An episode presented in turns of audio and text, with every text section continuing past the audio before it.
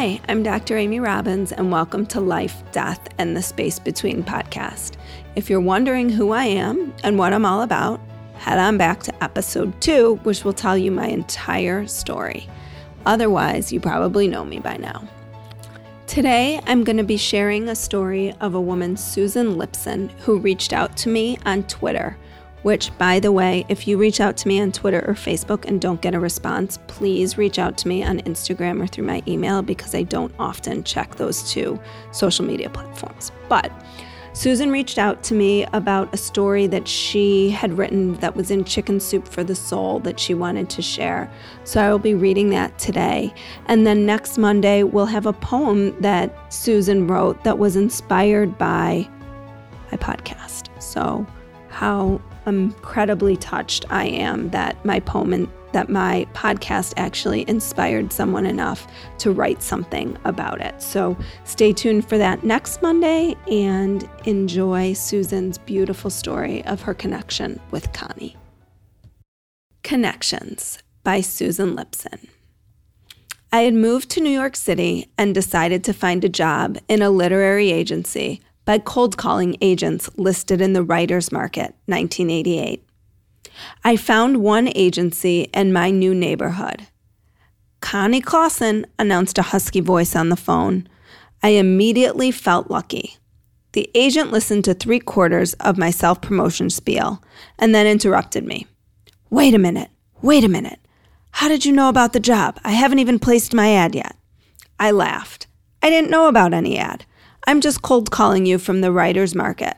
So you are looking for someone then? Ah, honey, she said, you better get over here quick. I like the sound of you. How soon can you be here? I liked the sound of her too.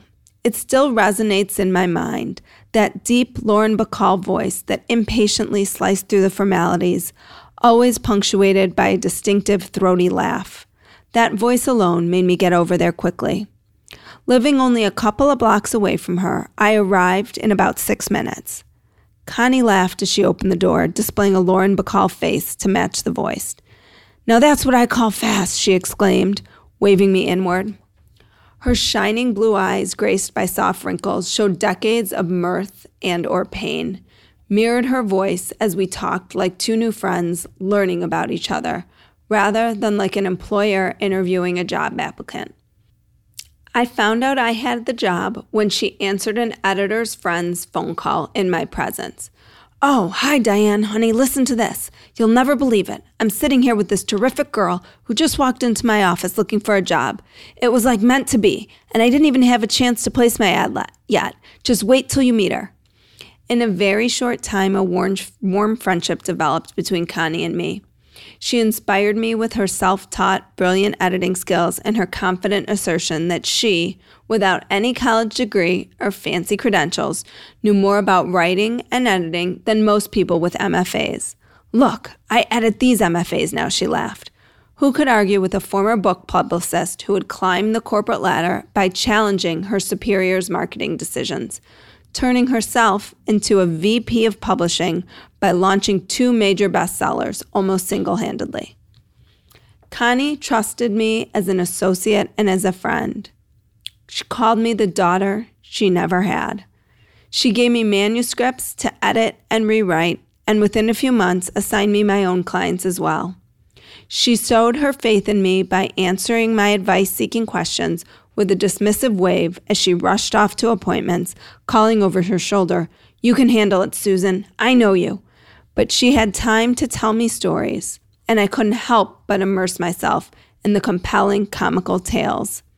She was a gifted storyteller who, ironically, wrote only one book of her own, though she had at least 10 within her, choosing to spend her life as a passionate midwife to authors rather than an author herself.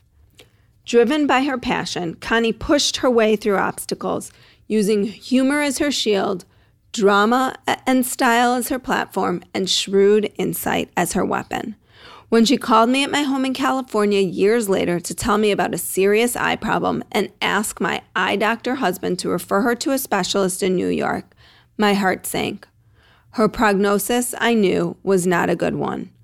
One good eye and all that reading. How could she cope with that obstacle? As long as I can read, I'm working, she declared. At least I look better than I see. We laughed together, miles apart, yet still connected by more than phone lines. I know that because of the dream. The dream that made all technological connections seem no more powerful than paper cup telephones connected by strings. On the Thursday before Labor Day weekend in 1997, I was in the middle of other random dreams about mundane things when the screen in my brain faded to black. From the darkness came Connie's distinctive voice Susan, honey, I need your help. Connie, is that you? Yes, honey, can you please come here? I suddenly found myself as a disembodied observer in her home office. I saw everything in such vivid detail that I have dubbed it hyperrealism. Our rooms we once worked in together were dimly lit. Dusty piles of unread manuscripts covered my old workspace, an ominous silence replaced by usual ringing phones. Around the corner in the living room, meeting room, another stack of tall manuscripts stood on the wooden coffee table. A lipstick stained coffee cup sat beside them, empty but for a drop and beside it, a plate still smeared with butter and sprinkled with crumbs from her daily bagel. I could hear her sigh as I viewed the bulletin board crammed with to do lists and book auction lists, but I couldn't see her. Her voice merely emanated from around the corner in front of the bathroom. Susan, I can't run the agency anymore. I'm dying. I need you to get things in order. Dying? How do you know you're dying? I just know. Now you've got to help me, honey. Clean up all this crap. Make sure everything's handled fairly. Make sure it's all done right. Of course, I'll help you. But how do you know? The dream dissolved as though she just issued one of her dismissive waves in reply to my question. I awoke, sweaty and breathless. I nudged my husband awake and recounted my dreams. He mumbled, Why don't you call her if you're worried? So I did call, but only reached her answering machine. Hi, Connie, it's Susan. It's Friday morning, and I just wanted to say hi. I, uh, kind of had a weird dream, and, well, I just want to hear your voice and know that you're okay. Call me when you have a chance. She didn't call back. I figured, since Labor Day weekend was starting, that she might have gone down to Florida to visit her sister although the dream haunted me all weekend. I dismissed it as some aberration from my writer's imagination and got back to my regular business after the weekend ended. Three days later, a former author client phoned me to tell me she had just called Connie's office and Connie's son had answered and said his mother had passed away. I shuddered as a cold tingling spread over me. I immediately phoned her son at her office apartment in New York. He had said she had fallen into a coma late Thursday night or early Friday morning at the same time of my dream and had been found on her floor barely alive by an employee on Monday. She died shortly after arriving at the hospital. I blurted, Michael, was she found in front of the bathroom? That was the location of her voice in my dream. Well, yeah, she was. Why do you ask? I shared the dream. Michael was silent for a moment. Then he cleared his throat. I thought you were calling about the will. The will? You know how disorganized my mother always was. Well, the only will she left was the one she made back in 1989, the one that leaves you in charge of overseeing the sale of the agency and the disposition of assets. I saw flashback suddenly, as if I was watching a film. Connie and I discussing her surgery her surgery plans for a hysterectomy and how my job requirements would expand during her 6-week recovery period and possibly beyond if the surgery were to reveal cancer. And how I was now named in her will as the manager of the agency in the event of her death. Clean up all this crap. Make sure everything's handled fairly. Had Connie's soul left her body to call out to me in my sleep? Had I ignored her? No, I had called her and left a phone message. In fact, she might have even heard the machine recording my voice as she lay paralyzed on the floor. Knowing at least that I had received her communication, I can, can imagine her relief knowing that her message had been received.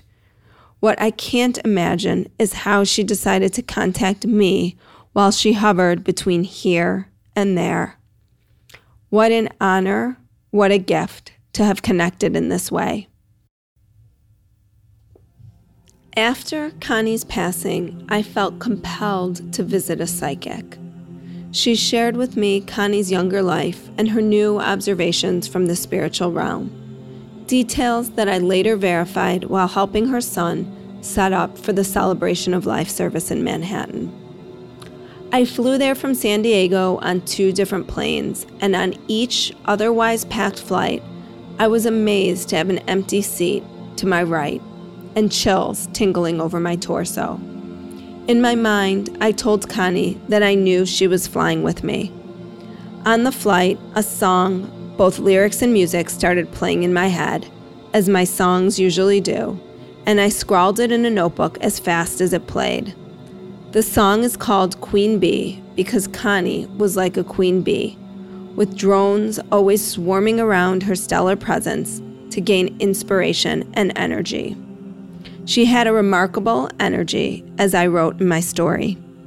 I asked her mentally whether I should somehow share this song at the service, along with the words I had prepared, those which were actually in the first draft of the story that eventually got published in Chicken Soup. She seemed to tell me to sing it, and my heart raced at the terrifying thought of singing a cappella in front of these bigwigs in publishing, since at that point in my life I had never sung publicly. I got the distinct feeling she was pushing me, as she always did, with her just do it attitude. When I landed in New York, my brother Stuart, who lives there, picked me up from the airport. I was in a daze, reiterating all of the events leading up to the day.